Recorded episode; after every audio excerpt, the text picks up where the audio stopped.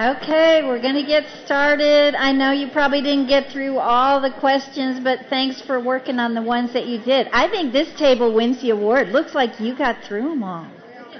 Almost. You guys did? All right. And you did? Yay!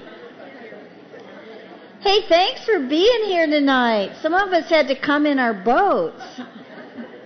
We almost couldn't get out of our ro- off our road and beyond our little river there, and it was kind of scary. So, thanks for just making a trek out here. And for our first Women in the Word of the Summer, we're so glad you're here, and you're going to make new friends and get to know God a little deeper. And uh, we're just blessed to get to be a part of it. I'm Lynn Kitchens, and I'm glad we get to make God's Word a priority this summer.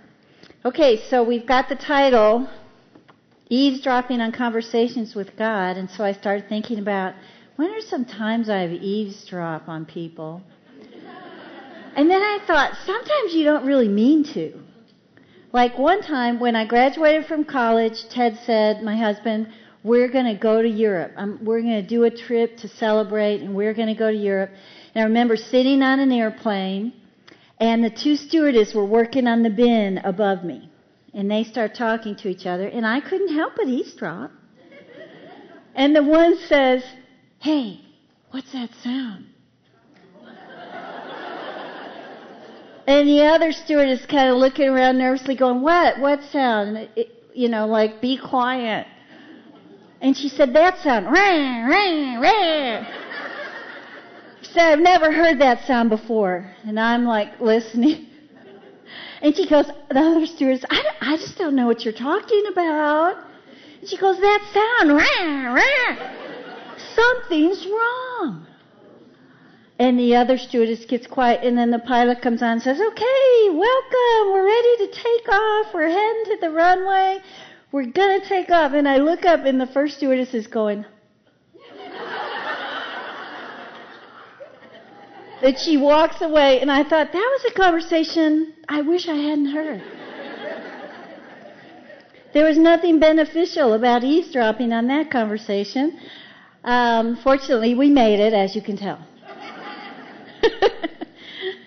we are going to be eavesdropping on conversations with God and His servants. They will be beneficial to us we really believe they're going to bless your prayer life. They're going to bless your walk with God. And we're going to start tonight by eavesdropping on some conversations between Moses and God.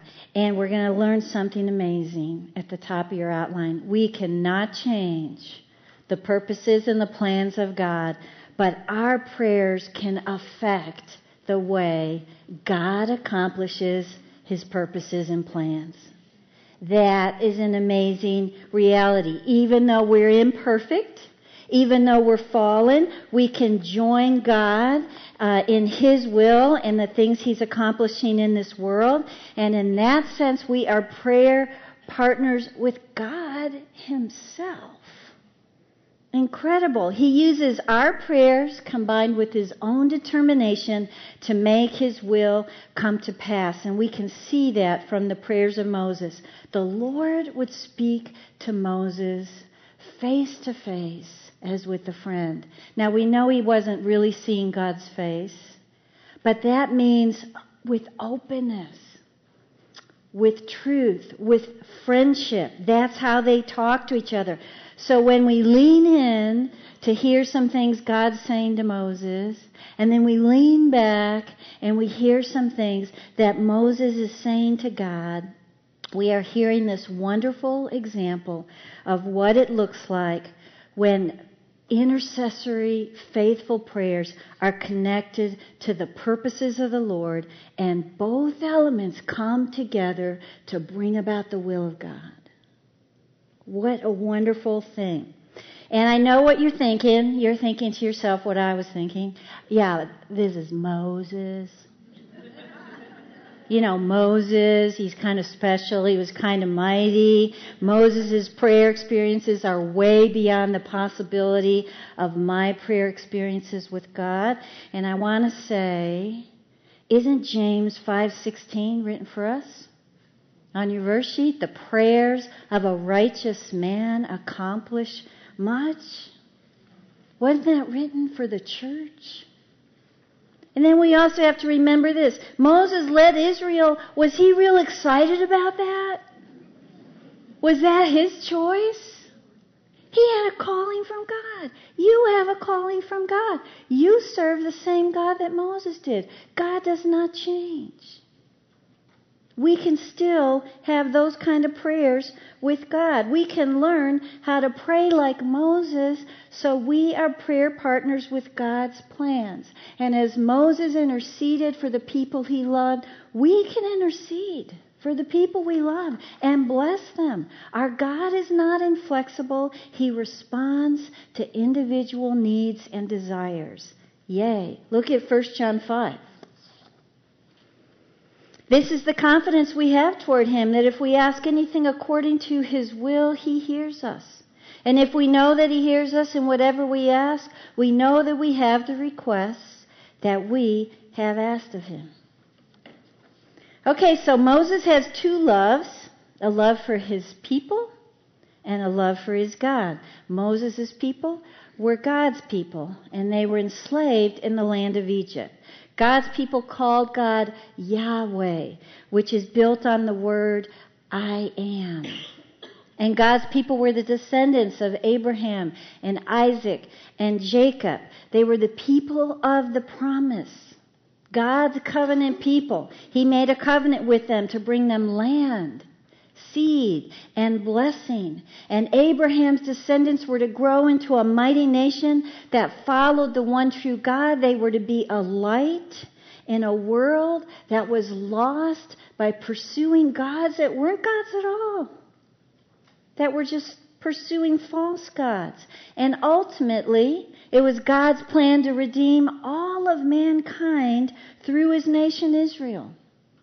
The seed of Abraham Jesus would bring about our salvation and bear our sins.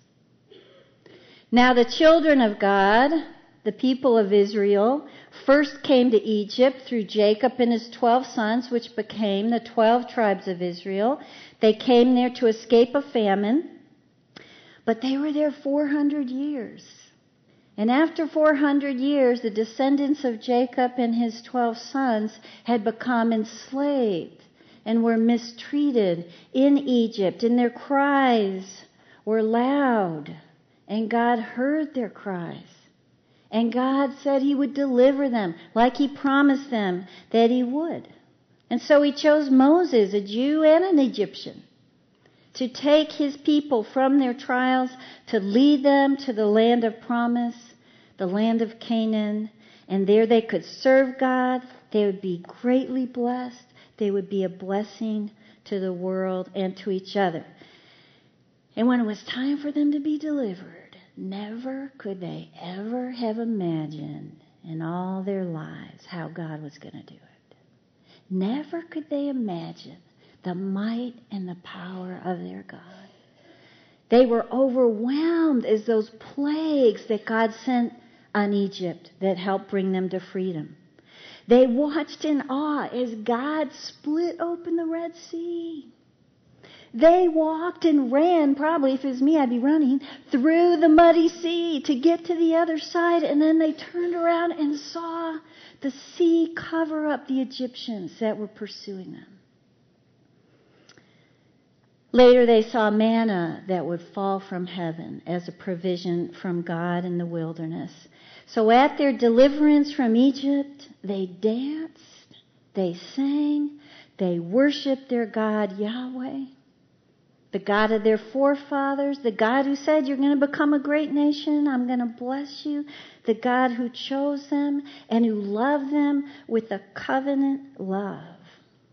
And so they sang this. Look at Exodus 15 on your verse sheet. Who is like you, O Lord, among the gods? Who is like you, majestic in holiness, awesome in glorious deeds, doing wonders? You stretched out your right hand. The earth swallowed them.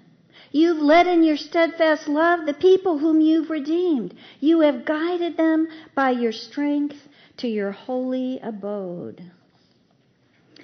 But then Moses was meeting with God on Mount Sinai. We've all heard of Mount Sinai. He's receiving the commandments, and God's people grew restless. He had been gone 40 days, and they were restless. You know, I was thinking, we are so used to instant gratification today. Don't you know we would have all already swam back to Egypt in those 40 days? Maybe stay around two, maybe three days, and then we'd be out of there. I was even thinking about my parents. I took them to the doctor last year, and we were waiting 15 minutes past the doctor's appointment, and I look and my mom has stood up. And she's like, I'm out of here. I said, Mom, sit down. This is what you do in a doctor's office. You wait. That's why it's called a waiting room. Israel was in a waiting room. And after their miraculous deliverance from Egypt, they are restless and God's people rebelled. Look at chapter 32, verse 1.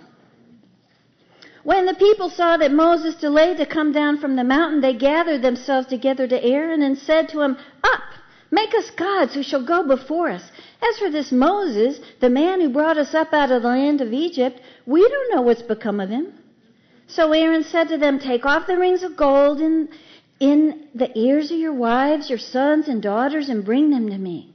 So all the people took off the rings of gold that were in their ears and brought them to Aaron. And he received the gold from their hand and fashioned it with a graving tool and made a golden calf.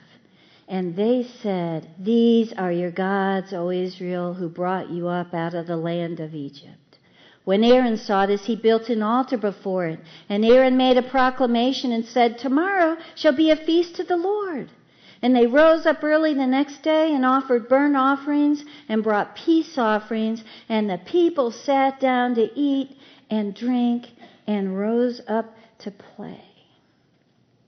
Pretty hard for us to understand when we just read and heard about the miracles that happened to them. So, Moses is up on the mountain, and God's people were seeking false gods of nations around them. They were not just requesting gods, they were requesting gods who would take them on this journey, who would lead and guide them. In only three months, they'd forgotten that every hour of their wilderness journey had been covered by the divine care and the goodness of God food from heaven, water gushing from a rock, the presence of God as a, sh- as a cloud during the day which would provide shade that they could follow, and a pillar of fire by night to be their guide and their protection, to show his light and his glory. When we read this, we realize they only remember Moses leading them out of the land, and they don't know what's ever happened to him. Their song, God, you have guided us by your strength, has died on their lips. And now they're dancing and worshiping and committing immorality before a golden calf. This was an ominous worship symbol of the Egyptians and the Canaanites that didn't have a clue who the one real God was, like they did. These are your gods who brought you out of Egypt. This is a very sad meaning right here. The worship of the one true God, the Israelites were trying to blend with the symbols of Baal and probably other fertility gods. They were attempting to worship their God Yahweh by means of a way he had declared unacceptable, which made it even a stronger destructive sin because they had just received the Ten Commandments. What's commandment number two? Everybody knows it? Look on your verse sheet. Exodus 24. You shall not make for yourself a carved image, or any likeness of anything that is heaven above, or in the earth beneath, or that is in the water under the earth. You shall not bow down to them, or serve them, for I, the Lord your God, am a jealous God. So they were also transferring the center of their authority, of their faith in Yahweh from Moses and the laws that God gave Moses to bring them to a golden calf without any laws beyond itself. Look what Psalm 106 says. They made a calf in Horeb and worshipped a metal image. They exchanged the glory of God for the image of an ox that eats grass. They forgot God, their Savior, who had done great things in Egypt, wondrous works in the land of Ham, and awesome deeds by the Red Sea. And now we know why Moses needed to pray. He's going to have a prayer direction, four things. He's going to want to pray to secure that God would not destroy these people. He's going to want to secure that their sin, which seems unpardonable, will be forgiven. He's going to want to secure that God's presence won't leave them. And he's going to want to be sure that God will renew the covenant that has bound him to these rebellious people. But for now, Moses doesn't know this has happened. He's on the mountain with God. All at once, his wonderful mountaintop experience takes a horrible turn. Look at verse 7 in chapter 32. And the Lord said to Moses, Go down, for your people whom you brought up out of the land of Egypt have corrupted themselves.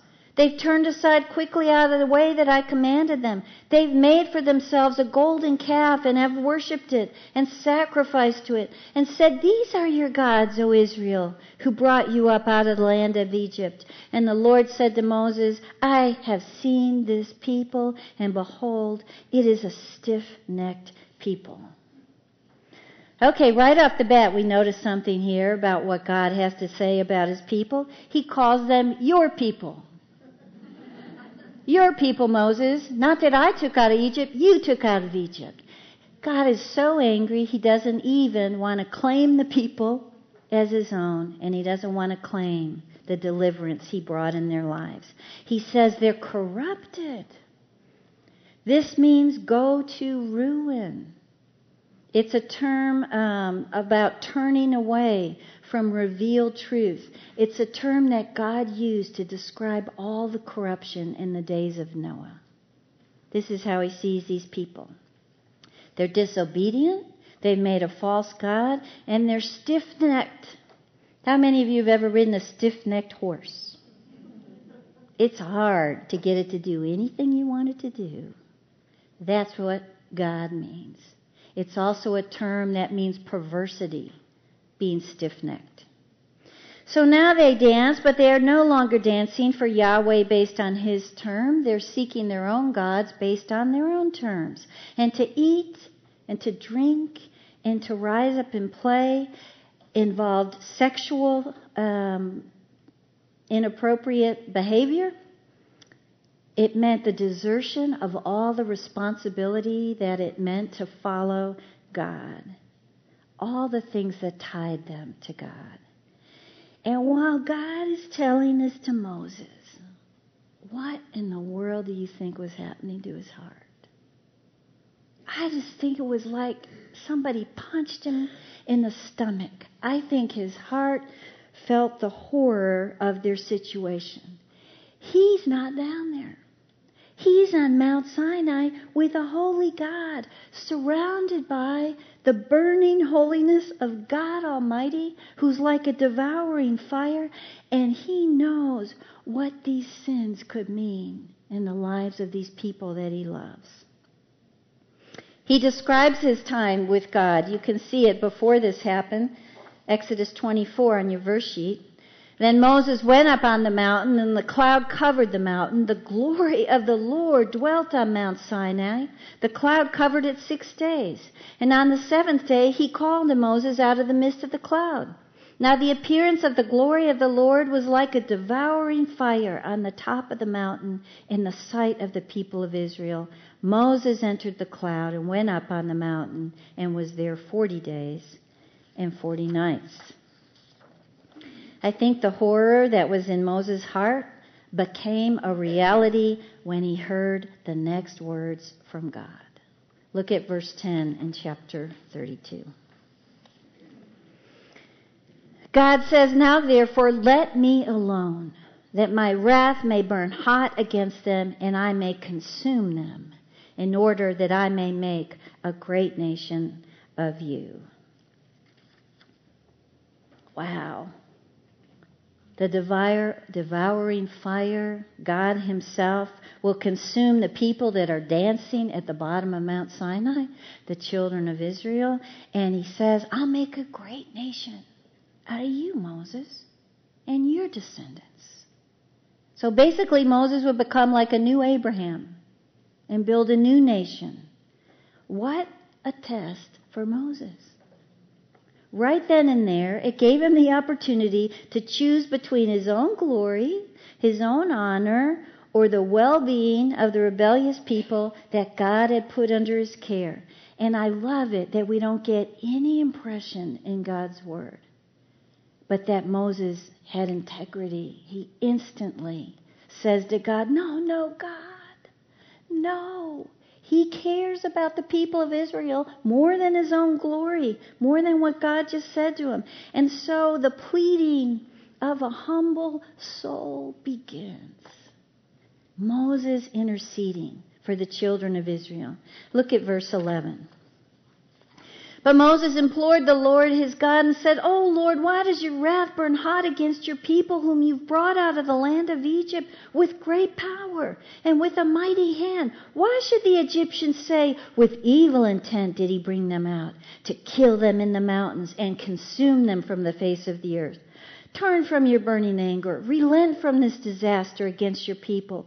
Remember Abraham, Isaac, and Israel, your servants, to whom you swore by your own self, and said to them, I will multiply your offspring as the stars of heaven.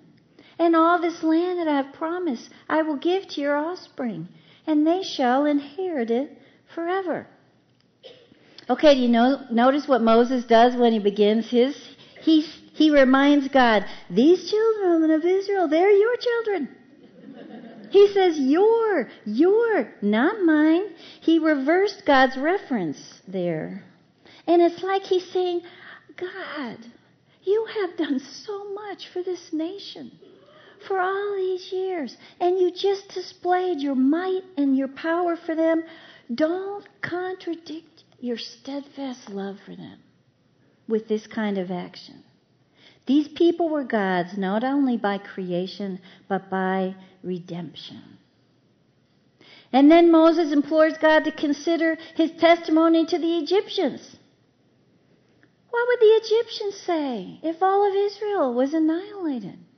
I know what they would say.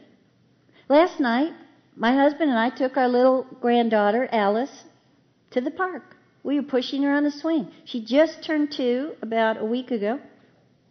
And all of a sudden, she, Ted's pushing her higher and higher, and all of a sudden she says, Yeehaw! we didn't even know she knew that word. We just stared at her.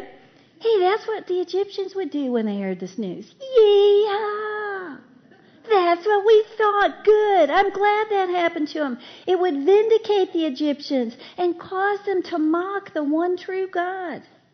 You know, once they'd made an accusation against God and said, God just wants to take them out in the desert so he can kill them. He would th- they would think they were right if this is what God did. Moses cares about God's reputation. And then Moses implores God to consider his promise to the patriarchs. To destroy the people of Israel at this stage would be to end the possibility of the covenant being fulfilled, as God promised the patriarchs. For the descendants of Abraham and Isaac and Jacob to be innumerable and to live in a land of goodness and promise.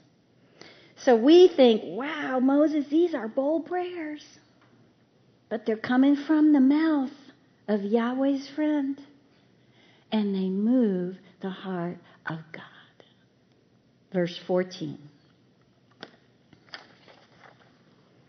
And the Lord relented from the disaster that he had spoken of bringing on his people. He relents from his threatened course of judgment. And the word relent means relief from an undesirable course of action. This word's used 30 times in reference to God, and every time he changes his intention in accord with his righteous purposes, and he takes a new action that coincides with his purposes. So after Moses' prayer, God embarked on another course of action, which we're going to see. Isn't that amazing? That is the power of prayer. Moses went down the mountain. He's carrying the two stone tablets. The Bible tells us on it were written laws written by the hand of God. God wrote them.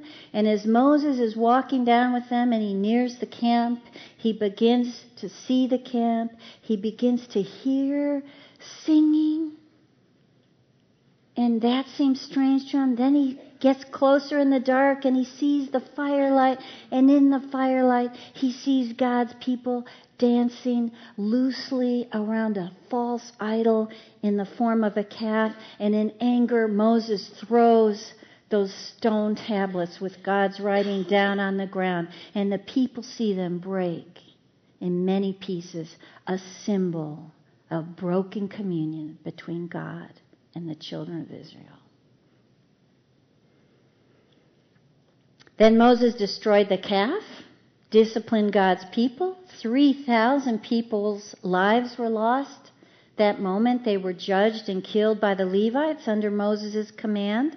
These would be leaders that were pursuing idolatry. But Moses is not done praying.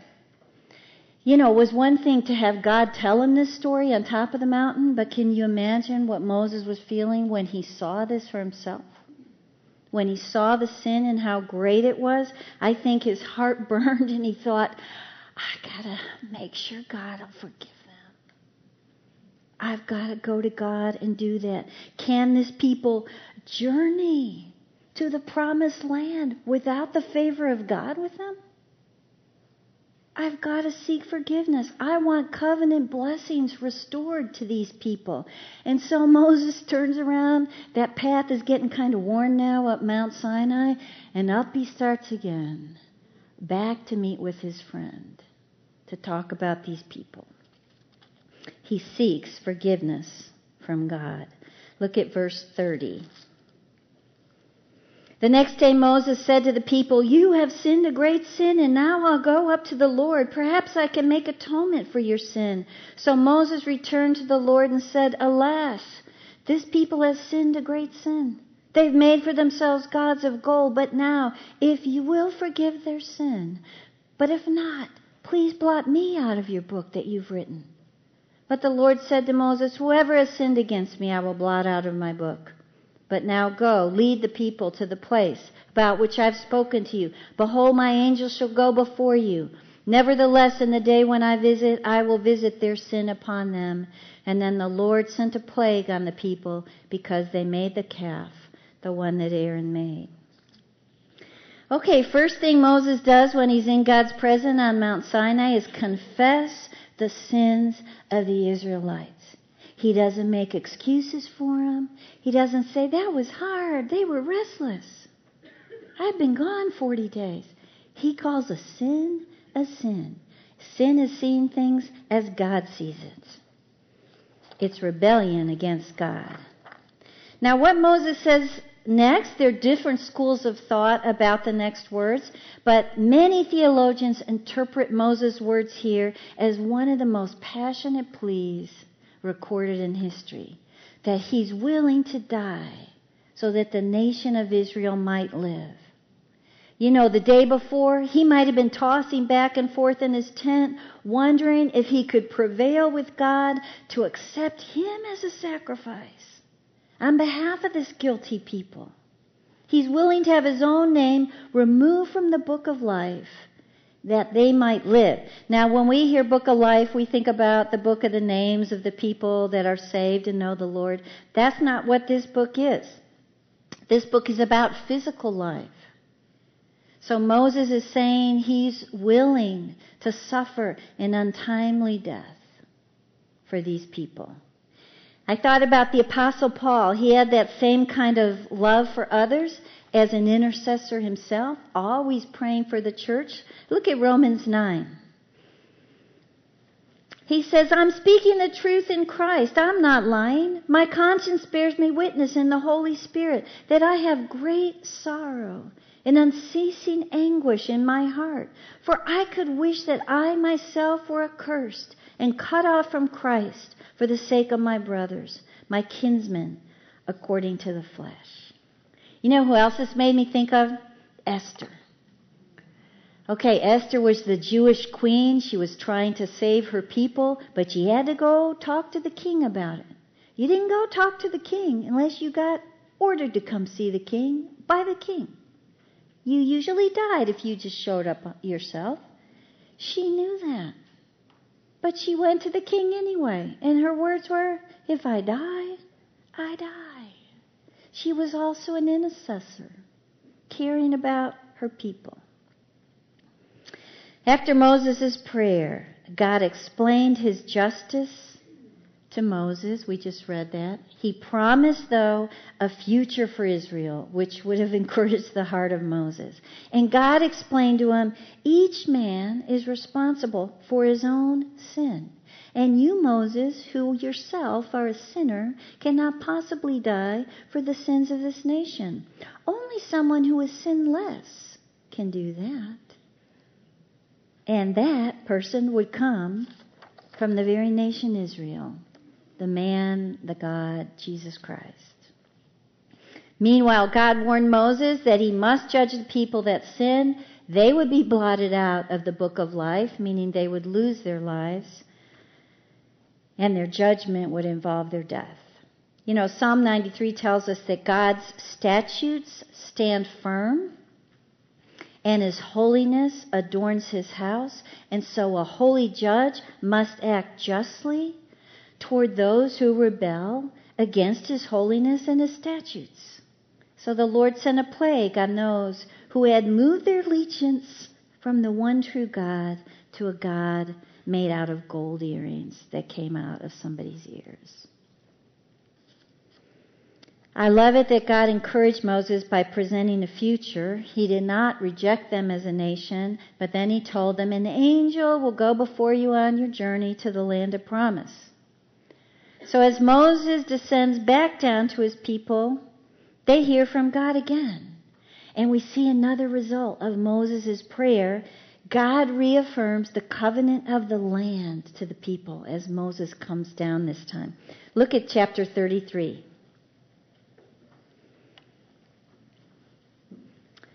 The Lord said to Moses, Depart, go up from here, you and the people whom you brought up out of the land of Egypt, to the land of which I swore to Abraham, Isaac, and Jacob, saying, To your offspring I will give it. He reconfirms that covenant there. I will send an angel before you, and I will drive out the Canaanites, Amorites, Hittites, Perizzites, Hivites, Jebusites, and as Ted always says, mosquito bites. Go up to a land flowing with milk and honey, but I will not go up among you, lest you, lest I consume you on the way. For you are a stiff-necked people. When the people heard this disastrous word, they mourned, and no one put on his ornaments. For the Lord had said to Moses, Say to the people of Israel, You are a stiff-necked people. If for a single moment I should go up among you, I would consume you. So now take off your ornaments, that I may know what to do with you. The people of Israel stripped themselves of their ornaments from Mount Horeb onward. So, removing their jewelry and their outer adornment, which men and women had lots of, is a sign of mourning before God. The promised land is reaffirmed, but not the presence of God. They wanted God. They needed God. They wanted to follow God in the desert not a representative of him. So Moses is not done praying. Verse 12. Moses wants to intercede again. Moses said to the Lord, See, you say to me, Bring out this people, but you've not let me know whom you'll send with me. Yet you've said, I know you by name, and you found favor in my sight.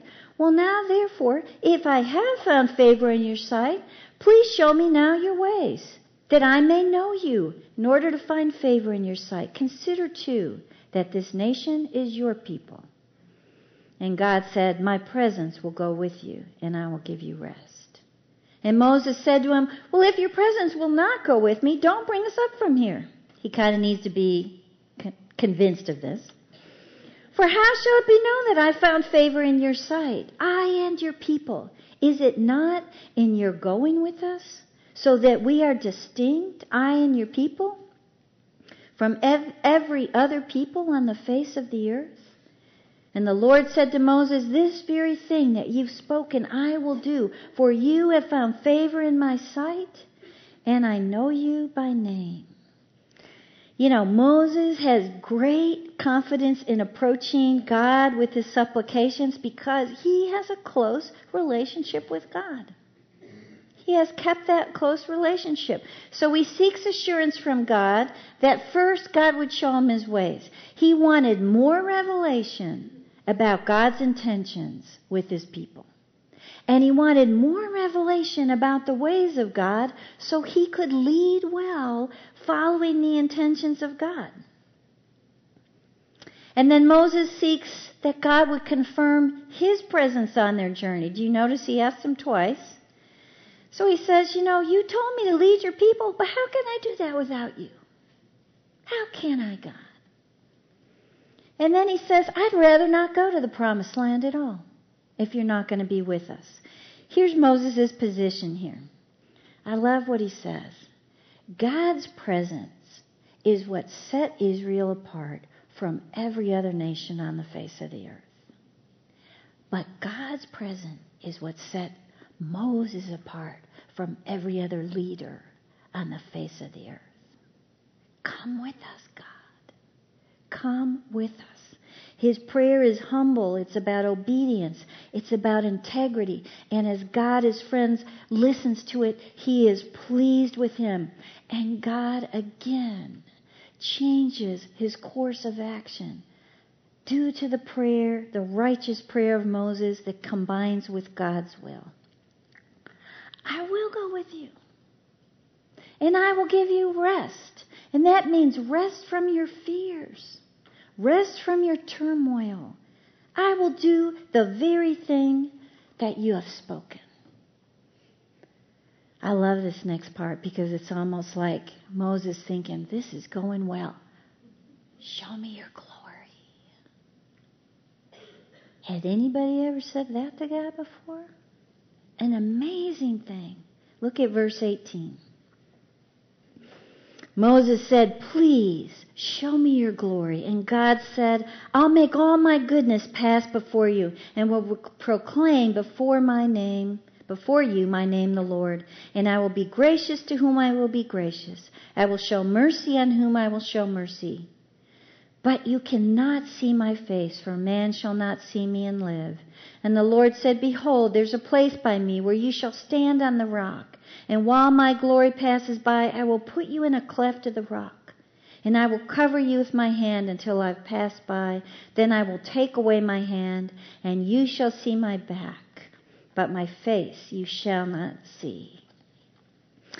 I think part of what's going on here is Moses now wants personal confirmation from God that he is his he wants a deeper, unveiled view of the God who was his Savior and his friend.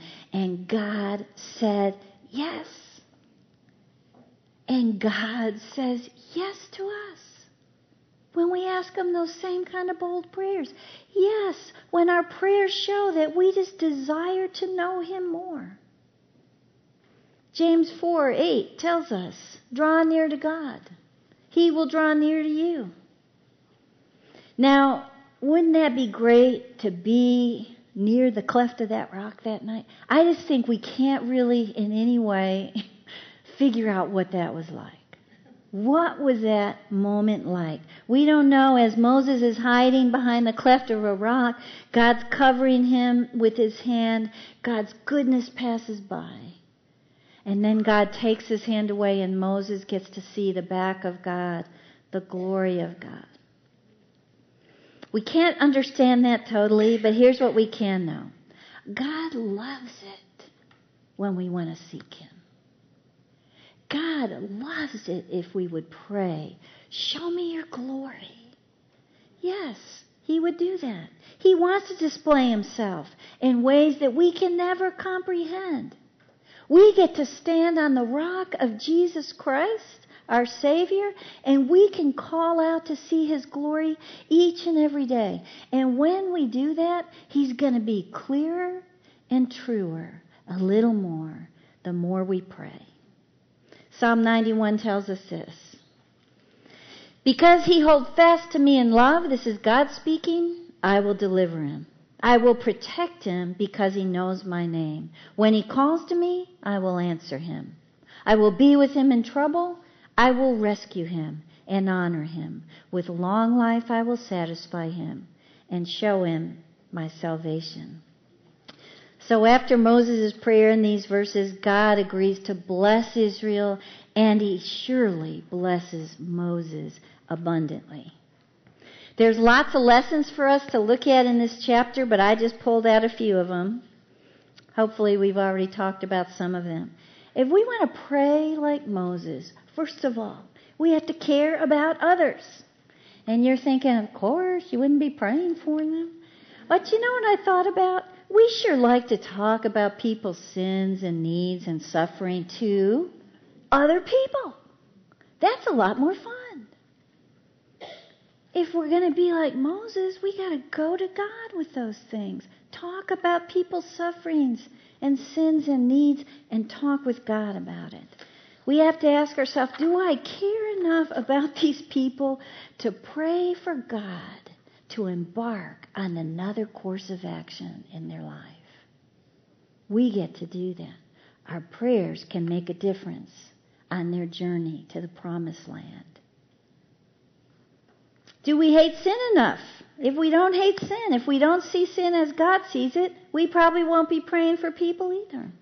If we rationalize it in the people we love, if we excuse it, if we tolerate it, we might be closing our eyes to the very reality that sin is destructive. Sin enslaves people, like when Israel was in Egypt.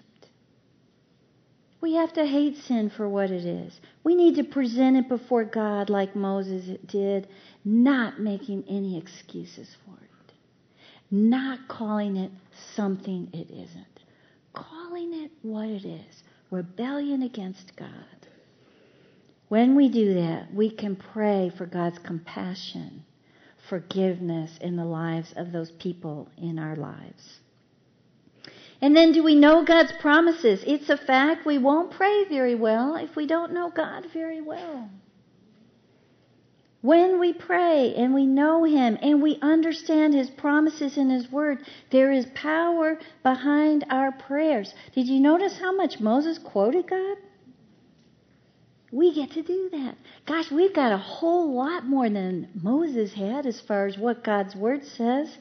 When we hold God to His Word, I think these are prayers that find favor in God's heart. And then we have to humbly seek God's face like Moses did. Isn't that a discipline? It's just such a discipline. It's like climbing Mount Sinai every single day. But we got to turn around like Moses did, find that path, and start going back up to talk to Moses, to God and seek his face. It takes planning, it takes time, it takes determination.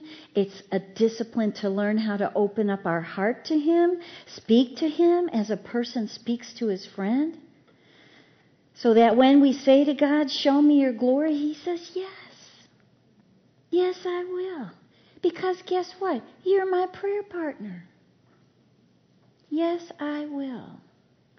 You know, one of the neatest things is we don't go into chapter 34, but after these many sins of God's people and the many prayers of Moses, we'll see that God once again speaks amazing promises to his children. And I think his words are some of the same words he would like to say to us about becoming his prayer partner what He would like to do for us when we seek His face. Look at Exodus 34:10. And he said, Behold, I'm making a covenant before all your people. I will do marvels, such as have not been created in all the earth or in any nation. And all the people among whom you are shall see the work of the Lord. Read this last line with me. For it is an awesome thing. Let's start again. Everybody read it out loud. For it is an awesome thing that I will do with you. It is an awesome thing He will do when we pray for others like Moses prayed for Israel. Praise God. Let me pray. Lord, we love you. You are good. You are gracious. And you desire that kind of a relationship with us that Moses had with you. Remind us of that. Equip us for that. Bless us as we climb the mountain to spend time with you seeking your face. We pray this in Jesus' name. Amen.